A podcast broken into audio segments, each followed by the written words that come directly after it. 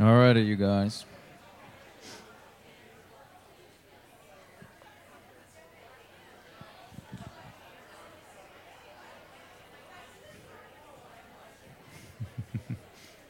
All right, let's head back to our seats really quick. Y'all, we can hang out in like 30 minutes. We can hang out as long as we want. we want to do it now. Yeah. Uh, me too. All right, let's pray really quick. Father, I pray that you would bless this time as we study your word. Bless the children as they study your word, Lord. I pray that you would speak through the teachers and um, just grow our heart for your word and grow our spirits, Lord, as we come in contact with you through your word. In Jesus' name, amen. Amen. We are on Romans 3 this week. I'm gonna. This is since this is the third week, and most of us have been around for the last three weeks. I'm not going to spend too much time on introduction, but I'd like to give everybody some context, just so you know what a Romans is and how that's working, so you know what we're talking about. Especially this week, since we're jumping in kind of midstream into an idea that Paul is laying out. A uh, little quick background. Um, the Apostle Paul in the New Testament wrote a whole lot of letters to a bunch of different churches in different places. Paul started out as a bad guy named Saul who was you know working against the church. He was a Jewish leader and he was actually involved in some um, even killing of people, but definitely arresting people and trying to stop the church being turning into a thing. He encounters Jesus himself in a vision on the way to arrest some more people and then has a radical conversion experience and becomes a main leader in the early church. You see him all throughout the book of Acts doing all sorts of interesting, cool things, and then writes a whole lot of letters to the churches in different places to communicate with them, give them some leadership. They didn't have email back then, and actually didn't even have like a postal service back then. So the fact that we have these things is pretty cool this letter that he wrote to the church in Romans was the church that was there, which was predominantly made up of two different groups of people. They were having a little bit of an issue at the time. There was the Jewish group of Christian people that were part of the church, and then the Gentile or non Jewish group. And through some kind of different events in the city of Rome and things like that, with the emperor and all, uh, some of the Jews being kicked out and then coming back in, the church itself had kind of changed the way it looked. And so they were having some tension. You know, some like you know like how Jewish do we need to be or how Jewish do we not need to be and all that kind of thing. And Paul was like, let me help you with this. So he writes this letter or this um, book, which we call now, to help with that. And that's the main core of what he's talking about. And in by talking about these two groups of people getting together, he lays out in the New Testament a really good picture of justification, salvation, and all sorts of things. And he's he's pretty sneaky in a way of how he puts the argument together. And we've been going a chapter at a time. And uh, today we're going through chapter three. The last two chapters, Paul has been um, pretty much addressing, as you remember, feelings of self righteousness. You know, like how we might feel cool with God, but we're pretty sure all these other people aren't, kind of thing.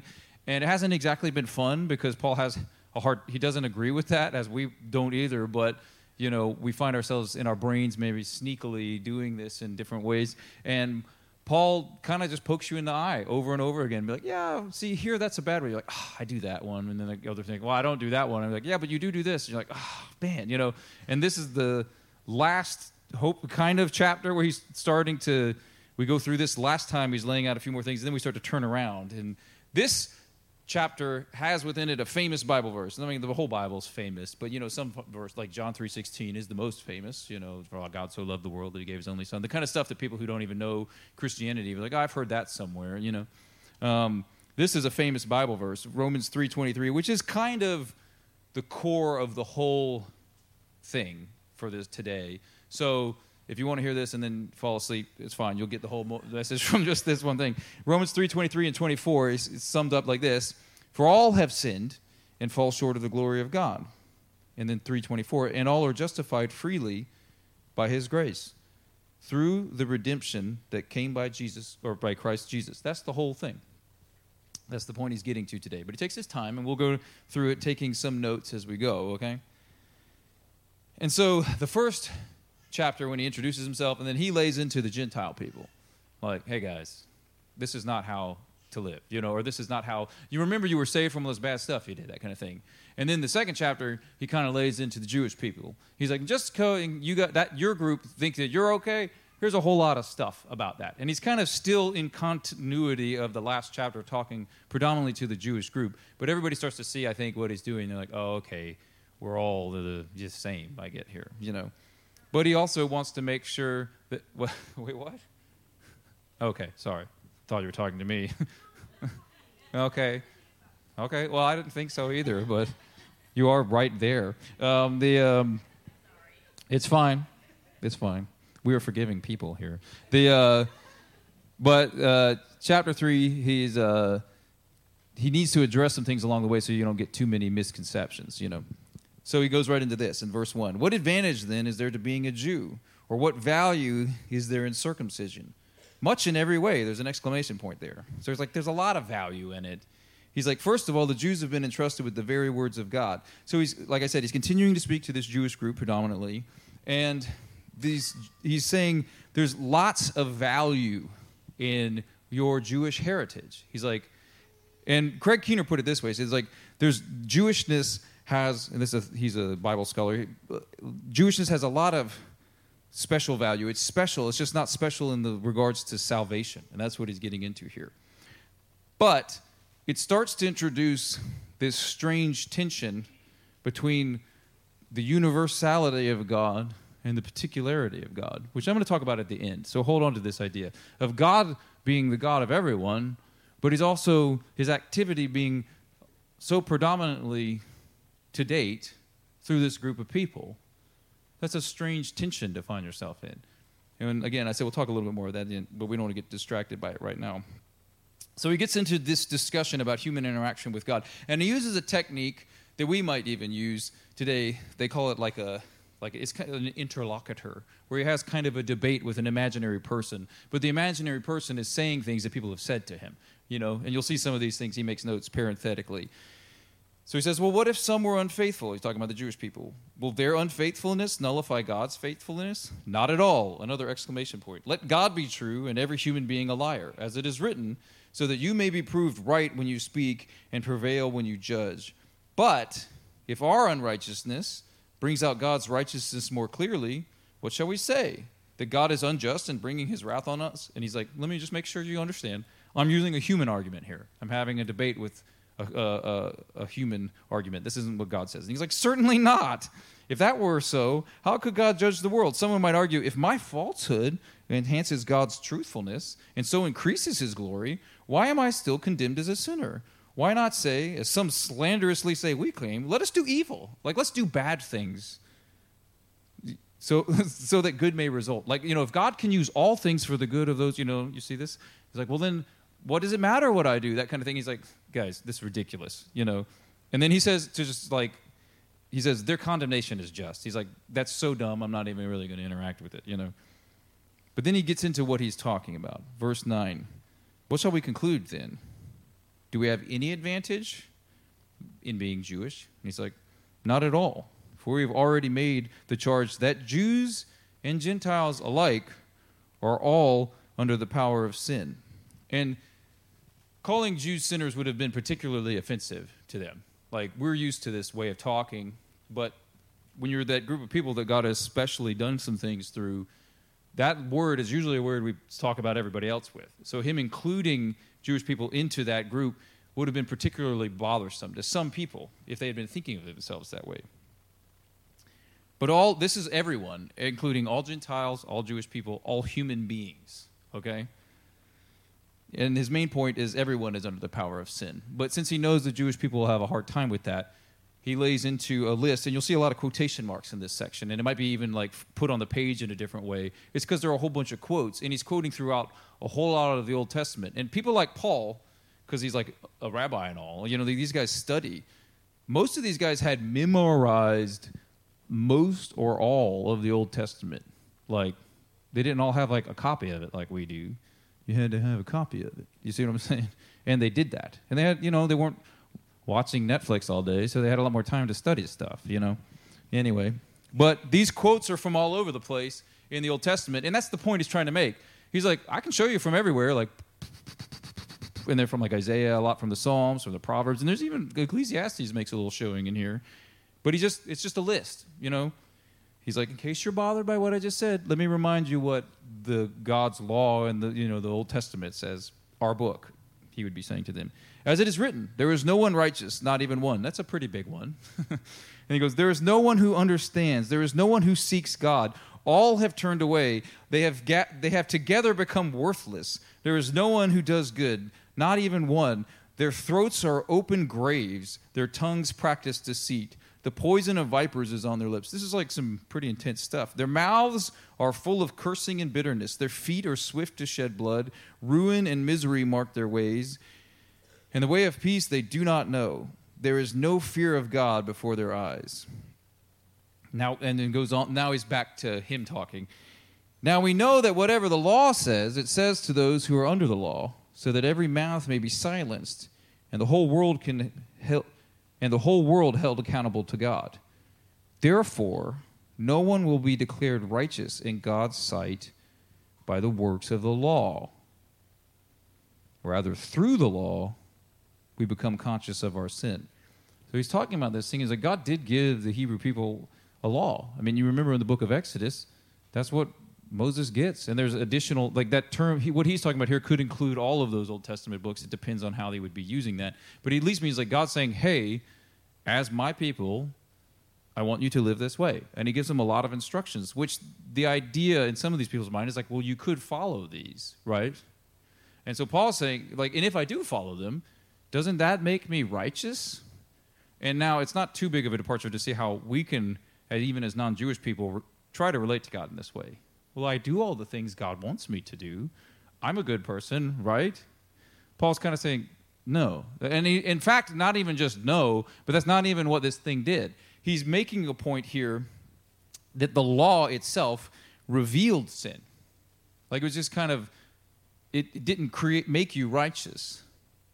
What it's saying is like, here's the way I want you to live so that you can see that you're not doing it because of the level of impossibility to do this. He's like, you know, you can't live according to this and then be righteous. Now, there are characters in the Old Testament that seem to, that God calls them righteous and stuff like that. But his point here is you can't live a righteous life. You can't do it by yourself. All have sinned. Remember, I gave you the punchline already at the end. All have sinned and fallen short of the glory of God. He's saying the role of the law, the Old Testament law, is to reveal sin, not to make us righteous. We need God to do that. And this also, he's making sure, just in every possible way, that it's important that we know this as human beings, that none of us have a claim against God. I was talking yesterday about deconstruction, and I said, you have to um, make some assumptions. Like, if I'm talking about God, like God being a real God, like the, worthy of that term, you know, the, the, the being who creates everything and exists above and before all things and knows all things and does, has all power and all that kind of thing, you know, we don't have a claim against that. And even one of those characters in the Old Testament I was, I was mentioning, like Job, you know, in the story of Job, he's like, hey, I didn't do anything during all this. I didn't, you know. And then his friends go like, well, you probably did this or that. And he's like, well, that's actually not true. And when finally, as Kevin was talking about yesterday, you finally get all the way to the end, and he's like, yeah, but God, this isn't fair. God kind of says back, as Kevin paraphrased yesterday, he's like, even if I explained it to you, you wouldn't understand. You know, and, and then he starts getting listen. I was like, "Do you know where any of this stuff? Like, do you know where the snow comes? Like, you don't know anything, you know." So, like, the idea that you could have a claim against me, a moral claim, a logical claim, or any kind of he's like he's Paul is saying like we don't have that. What we have is this collection, collect uh, collection for ourselves and as a group of all these terrible things we've done. That God has created this perfect thing and we've broken it in an individual way, and in a corporate way, in a universal way. That's our contribution. He's, he's trying to help us to see that. Which, again, this is downer stuff, but he's making, he's, we're going to turn the corner, okay? Righteousness through faith. That's the title that's on the next section for me. Oh, I need to make an apology. If you've been reading along on the screens, I put all the scriptures in in chunks, and then I realized there was a different translation than what I have, and I was like, eh, I'm not going back to do it. So just just read. it's nice to read different translations anyway. I have the NIV. That's what I'm reading. That's the NLT. Both are great, you know. But if you're like, what is he reading? That's what's happening. I just normally I would go back and do it, but it was late and I was tired. So, but now, apart from the law, uh, but now apart from the law, the righteousness of God has been made known, to which the law and the prophets testify. See, but now, now he's talking about what but now we have Jesus. Like the righteousness, of, he's like saying through Jesus, this righteousness has come. But now, but now something is different. The law was here. God gave it to his people to reveal sin to them, to the world, to everybody. But now, we want to say we're turning the corner, but now righteousness has been made known to which the law and prophets testify. Again, the law and prophets testify. He's not saying like, but now throw all that stuff out because it doesn't matter anymore. He's saying it's continuing. That's why we have the New Testament and the Old Testament in our Bible as Christian people, okay? He's saying, but now we're moving into uh, that story. Verse 22 The righteousness is given through faith in Jesus Christ to all who believe. Hopefully, I mean, hope, this is hope filled. To all who believe. There is no difference between Jew and Gentile. For all have sinned. This is now, this is the, the verse. For all have sinned and fall short of the glory of God, and all are justified freely by his grace through the redemption that came by Jesus Christ, or by Christ Jesus. I'm going to read 22 through 24 again, just because I think this is such a core thing. The righteousness is given through faith in Jesus Christ to all who believe. There is no difference between Jew and Gentile, for all have sinned and fall short of the glory of God, and all are justified freely by his grace through the redemption that came by Christ Jesus. You may go, but how? 25. God presented Christ as a sacrifice of atonement through the shedding of his blood. To be received by faith, he, demonstrate, he did this to demonstrate his righteousness because in his forbearance he had left the sins committed beforehand unpunished. He did it to demonstrate his righteousness at the present time so as to, to be just and the one who justifies those who have faith in Jesus. Now, that's a complex little statement right there. But he's saying that the way Jesus did this was by dying on a cross at the hands of Romans, and then through going through that whole process, and then three days later, be, coming back to life, he's broken this whole thing. But he's also fulfilled it all. He didn't skip it. He didn't go, ah, reset. You know, he's saying, I'm going to walk through all of these things. And you can see echoes, and he knows this on purpose. When he's talking about blood and atonement and the shedding of his blood, that Jesus, who was God in the flesh, had to die on our behalf and shed his blood. And it echoes the language you hear in the Old Testament when you read through Leviticus, num, you know, all the things, and even Exodus, where he's talking about, okay, here's how you're going to, I'm going to give you instructions to make this place for God's presence to dwell. But you got to go through all these things and sacrifice these animals, and blood has to be involved in this whole thing. And to our ears, as Western people, are like, I don't, that doesn't, I don't get it, you know. And it, I get, I, I get that you don't get it, because I, I also don't get it sometimes. But the point is, this shedding of blood, the cost of it has to be real. Okay? We could just maybe stay there for a little bit. And Jesus doesn't show up in the story, in this whole story, and just hit a massive reset button. He goes all the way to the darkest and deepest wounds and experiences them on our behalf, and then in so doing, reverses them. I love how. Uh, maybe it's a helpful just this is not something I was planning on talking about, but in the in the in the Lion, the Witch, and the Wardrobe Narnia story, which is kind of a parable or paraphrase of some of this stuff, um, when Aslan, who's kind of representing Jesus in the story, he kind of takes on the sin of another person and takes their um, sentence of death. And there's this whole thing that the witch, who's the devil in this thing, is like, hmm, I've tricked him. He thinks he's going to save these people because he's like he'll die for them but then he's dead. Like he's so stupid you know? And then he goes and dies for them and she's like now i can take over the whole place because the, the the only one that can stop me is dead. And so she goes to like wage war against everybody else and then the people the, the girls are the, the little girls in the store are so despairing they're like oh my gosh you know aslan's dead like i never thought that does you know you can be admirable at that moment in the story of his sacrifice on behalf of the sin of the person, the wrong thing that Edmund had done. He, he took it on himself. He took the sentence of that. And it was according to the deep magic, you know. And then, like, one of the girls at one point just protests. She's like, well, can't we just not go along with that? And he's like, disregard the emperor's magic? He's like, that's not possible, you know. But now, so they're despairing that he's dead. And then all of a sudden, the table cracks and Aslan's alive again but now righteousness. And so this, and she, they go, well, what, what was that whole thing about the the emperor's magic? And he's like, no, she was right. But what she didn't know was there was a deeper magic. And I don't you know, you already kind of see where the story's going. But, you know, we've all read it. But go read it again, you know, because that actually, that picture helps our minds a little bit because we get struggled with like blood and, you know, and especially like Emily was reading through the, um, she's not here so I can mention this. She was reading through like a reading plan and she's like, I'm in Leviticus and there's just a whole lot of, it's like, and then the, the dove's in half and the blah, blah, blah, and the dove's in half and blah, blah, blah. I was like, yeah, it is kind of how that reads. Because as a Western person, like, I don't, spend a lot of time cutting doves in half at church, you see, but point is it's costly. Well, anyway, I've gotten a little too, but the table cracks. There's a deeper magic, as as Aslan or Jesus talks about, and this is what he's saying, not skipping it. Justifies faith in Jesus. Where then is the boasting? It's excluded. Because of the law? Because of what law? The law that requires works?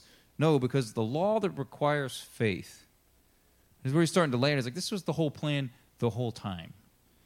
The law and the prophets teach that the way to be justified is faith, not following the law at some impossible level that you can't do. Only God can do that. Hence, Jesus coming. For we maintain that, in, that a person is justified by faith. This is verse 28. For we maintain that a person is justified by faith apart from the works of the law, or is or is God the God of Jews only? Okay, here, so here's what we're starting to see. Okay, this faith now makes it so that Gentiles can be included. You know, before the law was addressed to the Jewish people, and the Jewish people could, you know, uh, you know, in their minds fulfill it. You know, and that wasn't for kind of everybody else. But now he's saying that the whole point of this thing was to re- recognize what sin was, and the whole time they were talking about that you're going to be healed, justified, redeemed by faith and now that faith is what Jesus has done opens that faith to including everyone or anyone. Remember, we read Isaiah 61. Jesus read that over himself. Like, I am the guy that's doing that. And he always is, always will be, and always has been. And this was always the plan. For we maintain that a person is justified by faith apart from the works of the law. Or is God the God of Jews only? He is not, no, he is the God of Gentiles too. Yes, of Gentiles too. Remember, if he's going to be a God that's worth that word, he has to be God God. Okay? The God. I like how Asaph was, when he, I told him that I liked this in the kind of uh, adapting to English, you know, when he says the God. I told him, I was like, I actually like that. He's like, I don't mean, it's like, you know, that's really like the Lord. And then it's like leaving the article in front of it. It's like, I actually like it because he is the God. And even if it seems grammatically weird in English, I would like to say that more. Like, he is the God, the God, you know and I think it gets at it better. Um, yes, of Gentiles too, since there is only one God who will justify the circumcised by faith and the uncircumcised through faith. Not by the stuff we do, it's through faith. Do we then nullify the law by this faith? No, not at all. Rather, rather we uphold the law. He's like, we're upholding what its original purpose was the whole time. We're not working against it. It's not, as you read that that that verse, verse 21, but now, you know, apart from the law. He's like saying, I'm not saying instead of, or but now that doesn't matter anymore. Or but now he's like, no, we're upholding it. We're showing what its original purpose was to do the thing that it was doing, and it's doing it. And Jesus came and did what he was doing, which was this, as, as they say in Narnia, the deeper magic. But this is a kind of heady stuff. That's the end of that chapter, which it does continue into chapter four, where we really start to turn the corner and see what he's been talking about. But the whole thing has been about Jesus. And so I want to, Kayla, can, is Kayla in here? Or Justin, somebody? Come do some sweetening. We're at the end. But I have a couple, I want to read one thing, and then Dalton is back in our midst, so I'm going to have him come read something else that I think illustrates this. Because this is uh, hard stuff to fully wrap your mind around. Like you might need to take some time and uh, spend, you know, looking into some of these things that I talked about. But this idea, I talked to you about the struggle between the particularity of God operating through Hebrew people, the Israel, the country, and God being the God, the only the God, right? Now, us looking back 2,000 years from when Jesus came, we're like, yeah, sure, whatever, it's fine. But it's and that we're saying that especially as European descendant, or you know, our country, this America being a descendant of European, like English, you know, like there's this whole mindset, this Western mindset I refer to sometimes. It might be easy for us to swallow some of that. you, you don't realize how maybe sometimes what you're saying, and you only can see a window into that when you have people that notice. And this, this is a book called The Open Secret by a guy named Lesslie Newbigin, who was a missionary. I've mentioned him before because I think this guy saw some things that are specifically valuable to our time in the church now. And he saw them a long time ago because he was a missionary. He went to India as a missionary in the, like the 1930s, and then he was from England, so he went to India. And you would go on a bus, like from England. That took a while. It was probably dangerous because you're going through like, yeah, some places. Anyway, um, and then he worked in India for a long time, and then he came back to England in like the 80s, like late 70s, early 80s to retire, and then he kind of went like, hmm, this England and the England I left aren't the same place, and this is interesting because this place now is harder to reach with the gospel than the place I just was. But because of his counter or his cross cultural experience, Mean, he went from England where people fought like he did, and their life experiences was like his, and the church was like his church, and they talked in English, and they talked about they read the Bible in English, and you know they thought in English, and all that kind of stuff. And then he went to India, and he's like, I'm going to tell them about God and that'll go great. And it did, but he ran into some walls really quick because of this particularity of what he was doing. And he wrote some of them down in this book. That's why I was going to share this part. The gospel, he says, that Jesus preached is the good news of God's universal reign. It has to be. It has to be God's universal reign. It is directed to the whole human and cosmic reality. And yet, it is also bound up with particular names of people and places belonging to particular cultures. Like when you read the Bible, what are you reading about? Okay? It speaks of the story of Israel, one people among all the peoples, and of the man whose Hebrew name is Yeshua, one man among all the billions who have lived. Its language, and its fundamental symbols belong to the cultural world of the Eastern Mediterranean. Have you ever thought about that?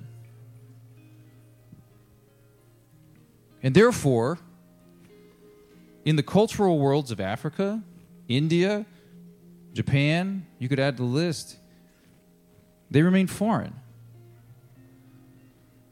I have ref- referred in passing to this scandal of particularity and now we must face it squarely. To a devout Hindu, this is what he's doing. I'm going to go into to India with the good news of who Jesus is and tell people about it. And he'll he's coming. Remember Isaiah 61? He's setting them free. All this kind of stuff. And this is what he ran into.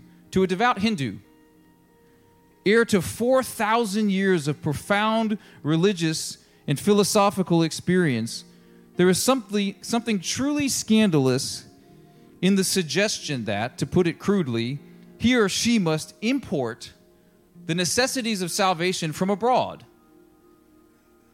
Do you see what he's saying there? These people have had this, this religion faithfully, effectively, if you follow, for 4,000 years.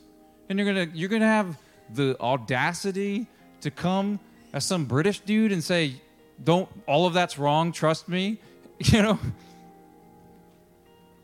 And he keeps going. Is it really credible, the Hindu will ask, that some supreme being, the God, whom I and my ancestors have loved and worshiped for 40 centuries, is incapable of meeting my soul's need, and that I must await the coming of an agent of another tradition from Europe or North America?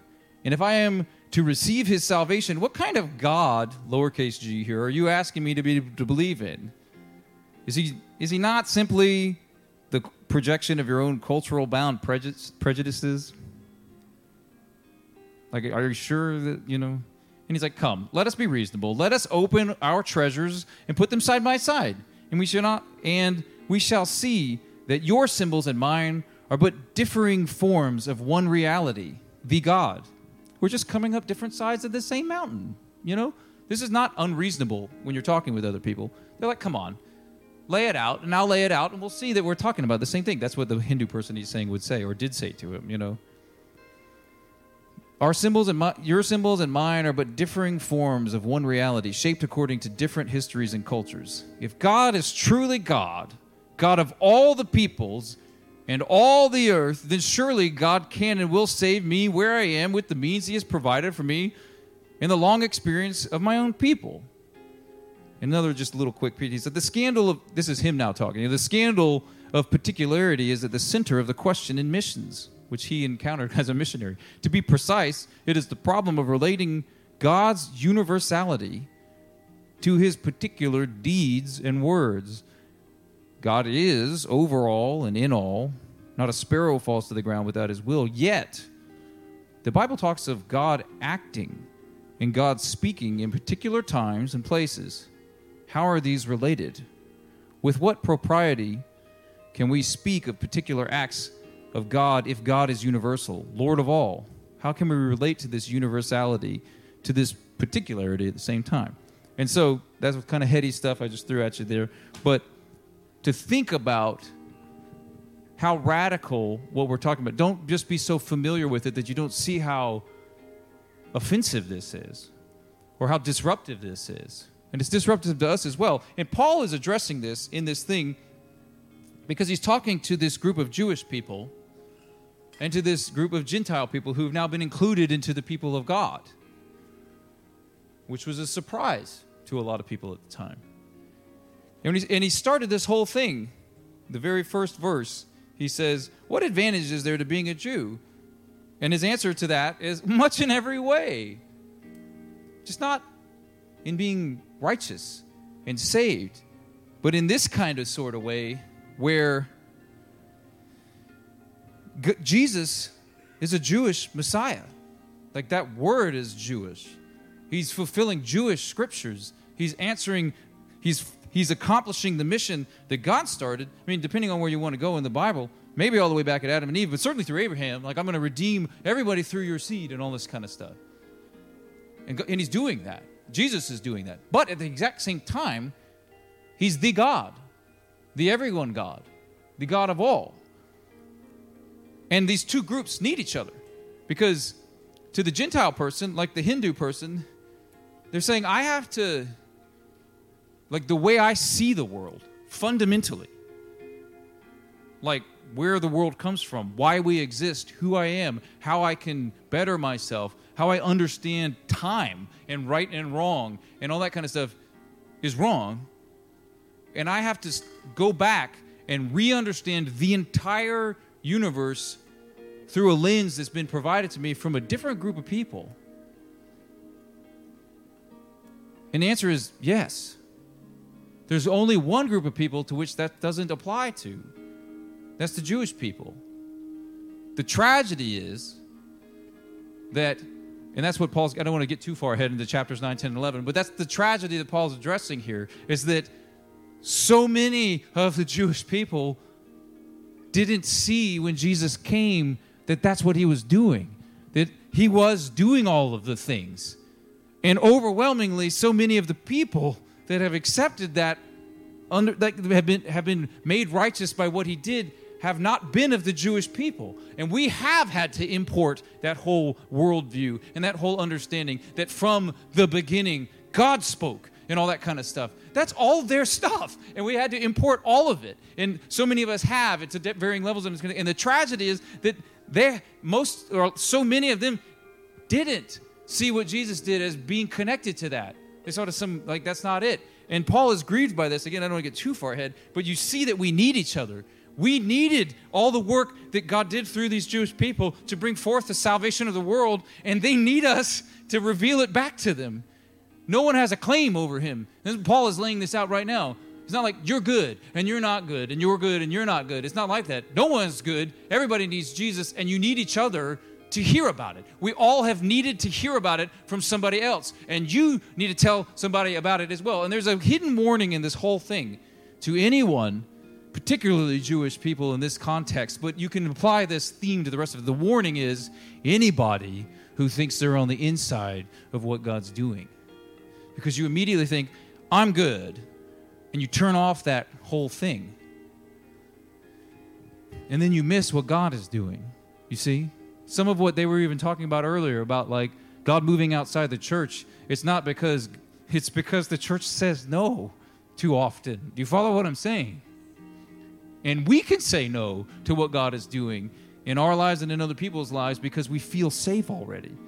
And uh, I'm, what I'm going to have Dalton read in closing is as I was going through this, Jesus has this interaction with the Samaritan woman at the well. And you know this story, but hear it in this context. Because Samaritans, like, you, if, you, if you see the history of Israel and, like, God has the people and they break apart and the kingdoms divide and uh, it's all this terrible stuff. And then you end up where they were at the time. And Jesus is showing up as the God in flesh. And he's encountering a woman who, in the story, yeah, she's not a good person, but she's also certainly not Jewish. You know, her Samaritanness to the point where something I never fully noticed, where when Jesus asks her for water, he's breaking down like he shouldn't, that would make him unclean. Like he shouldn't drink from her vessel. And he's asking her for it. He's like, Can I have some water? She's like, uh, You're not, you can't ask me that. Like, you know, you probably should know that, that kind of thing. And, and he's opening, he's, but now righteousness has come. And you see this story. But he doesn't back down from that particularity. Because you'll see the phrase that came to me, which is just going to be right in the middle of what he's reading. He's like, Jesus says, He's like, salvation is from the Jews, but it's for everyone. It's from one to everyone and from us to everyone else, you see. So I'm going to have Dalton read this story to close this time. And if you want to read along and you have a Bible or a phone, it's John 4 and uh, verses 1 to 29. And then we'll pray really quick and we'll close. The story of Jesus encountering someone who needed his mercy.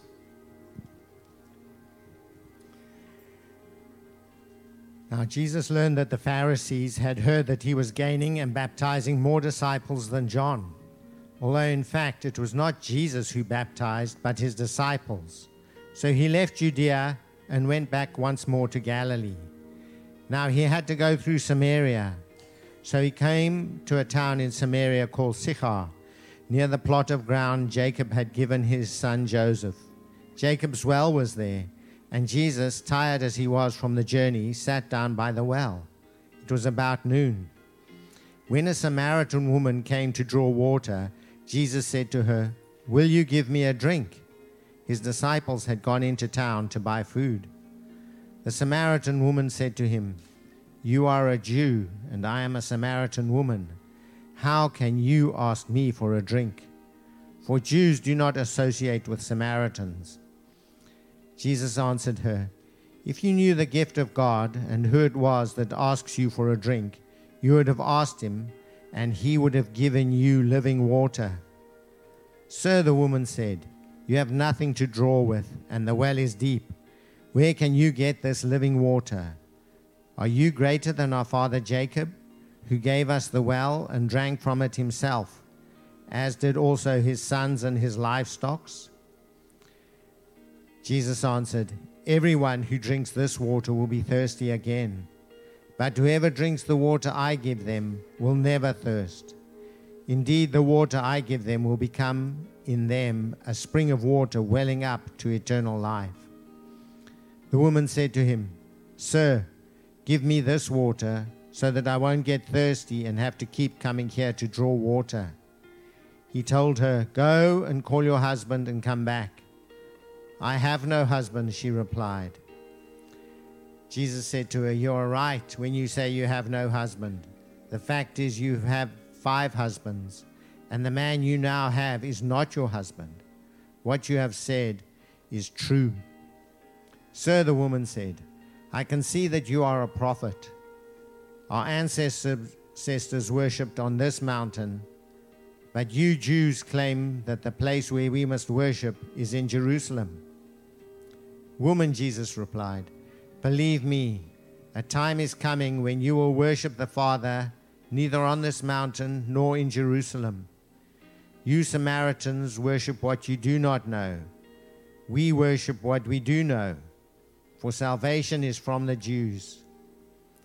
Yet a time is coming and has now come when the true worshippers will worship the Father in spirit and in truth for they are the kind of worshippers the Father seeks. God is spirit, and his worshippers must worship in spirit and in truth. the woman said, I know that Messiah, called Christ, is coming. When he comes, he will explain everything to us. Then Jesus declared, I, the one speaking to you, am he. Just then, Jesus, the disciples returned and were surprised to find him talking with a woman. But no one asked him, What do you want, or why were you talking with her? Then, leaving her water jar, the woman went back to the town and said to the people, Come, see a man who told me everything I ever did. Could this be the Messiah? They came out of the town and made their way toward him. Amen. You see that message that Jesus brings to her. He knows who she is. He knows everything she's ever done. And she hears in it hope. You see, even in his de- declaration of that particularity, um, she hears hope. And just for the sake of clarity, when I was saying about Jesus being unclean, asking for a drink of water, it's probably not unclean in the sense of the letter of the law, like the literal writing of the, the, the scripture, but the tradition that had been built around that. And what people m- would have thought about that at the time, his action would have been seen that way. That's why she saw it as, uh, you can't do that. You know what I mean? Um, and so I want us to end this whole time with an understanding of hope. I think I made a hope slide. Can you put that? Yeah, there you go. Let's just leave the word up. For all have sinned and fall short of the glory of God, and all are justified freely by his grace through the redemption that came by Jesus Christ. That's all. All are invited. All are invited to the table of the Lord. All are invited. All. That's the hope. All. But now righteousness has come. All are included. All are invited. By his grace through the redemption that came through Christ, Christ Jesus. So, Father, let's stand. So, Father, I pray that we would be the kind of people that would worship you in spirit and in truth, that we would respond with hope to your offer of salvation, to free us from all those things we read of oppression and suffering, proclaim sight to the blind, um, freedom from the cap- uh, for the captive, and restoration of things, and the bringing of joy instead of mourning, and all of what you've done. Lord, I pray that we wouldn't um, turn back in the offense of the particularity, um, but we would also see your universal calling to all and our burden to share this good news with everybody and anybody in whatever way that we know how or can effectively. Father, I pray that you would move in our hearts, that we would know you, you, you see everything we've ever done, but you still love us. And Father, I pray. Uh, that when we worship you, we would have these things in mind and we would worship you in spirit and in truth. We're going to close in this song. Kayla's going to lead us. If you have anything that you want to lay before the Lord or spend time in prayer, the, the stairs down here is our altar time. You can come kneel and spend time praying with God anytime you want. And then after the last song, we'll have our prayer teams up by these front doors if you need prayer for anything, not just anything that relates to what I've talked about, but anything. If you have something going on in your life, if you have trouble at work, or if you're, you know, that's what our prayer team exists for. The Bible talks about agreeing and laying on hands in prayer. And there's something different that happens. Like when churches do things together, it's not one plus one equals two, it's like one plus one equals a million or something like that. The same thing happens when we pray for each other. And we want to make sure that you know that. And it doesn't just mean that your whole life is all screwed up and you need to go in front of everybody and get prayer. It means that I need somebody to agree with me touching this thing. Because that's when that's the way God says to do things like that. So so come forward if you need to pray and uh, afterwards uh, we'll just close I'll pray right now. We'll just close and with this song and then if you need prayer come to our prayer team. So Father, thank you for this gathering. We pray that you would go with us as we go from this place and then meet us even in these times of prayer and reflection. In Jesus' name, amen.